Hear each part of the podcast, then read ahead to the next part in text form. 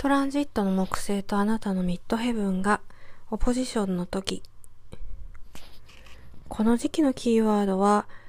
意外に思われるかもしれませんけれど、部屋の模様替えになります。え、なんで部屋の模様替えなんですか？みたいに思われる方多いと思うんですけれど、まあ、答えは結構明瞭でして、あなたはこの時期に、まあ、いろんなね、グループ活動が活発になるんですよ。まあ、それは今コロナの影響でオンラインでの参加が多いかもしれないんですけれど、何らかのグループに属す、それは一つじゃなくてもいいんですけれど、となるとですね、まあ、こう、特にオンラインなんかだと、えー、そのグループ活動、グループで何かワイワイね、やった後、家にこう、戻るわけじゃないんですけれど、また自分の家ですよね。それで、こう、部屋がね、なんとなく、もので溢れていたり、まあ、すると、疲れが抜けないんですよ。で、そこの疲れが抜けないところにさらに、またなんか他のオンラインミーティングとかあったら、もうね、そのオンラインでこう学んだこととか、いろいろこうみんなで喋ったこととか、台無しになっちゃうんですよ。それぐらいの力を持ってますので、えぜひね、え部屋の模様替えをこの時期の方は、え優先して、えやっていただく。そっちの方が先ですね。とにかく出すもの出さないと入ってこないので、はい、そういったことを優先してください。で、一つね、アドバイスがあるとすれば、よくね、あの、YouTuber なんかいろいろこう聞いてると、大体みんな言ってること共通してますよね。まずテレビがいらないでしょえー、それから、ソファーもいらないでしょ？えー、それから、なんだっけ、ベッドもいらない。あと、まあ、物じゃないんですけど、物というものなんですけど、お酒は飲むなと。まあ、似てますね。どの人も。で、これ日本だけなのかもしれないんですけれど、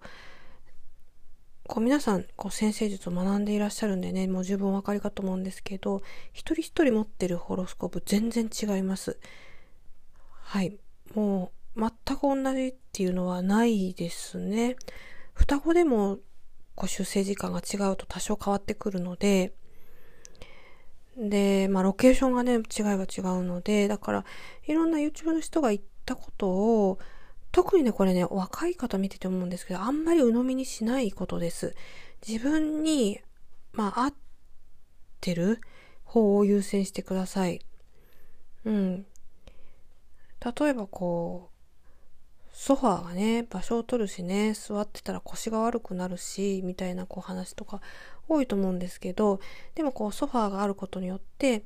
えー、こう、ちょっとね、交感神経が優位に働きすぎる方にとっては、非常にこう副交感神経が、えー、たくさんこう出る、安らぎの場所ともなるはずなんですよ。え、それを、これも邪魔だ、あれもダメだって言って捨てたりしてると、どんどんどんどんこう、交感神経の方がもっともっとこう優位になってしまって、え全然落ち着けないとなると、まあ、短期的にはそんなに影響はないんですけれど、長期的になったりすると、ちょっとこう、えー、こう、精神的にね、あの、おかしくなってきたりもしますから、本当に鵜呑みにしない、自分の、え、合ってる、自分の感覚に、え、従わないとダメですね、もうこれはね。うん。まあ、YouTuber のこう人たちがみんな共通して同じようなことを言うっていうのも何かありますね、あれはね、きっとね。うん。まあ、自分がそう思ったって言うと思うんですけれど、まあ、実は言わされてるかもしれないですしね。まあ、それは何かに言わされてるとかそういう問題じゃなくって、っていうことなんですけれど、うん、だから、あくれぐれもね、あの、まず自分を理解する。それはこう、ホロスコープから理解していくしかないと思うので、そちらを、えー、優先してやっていきましょう。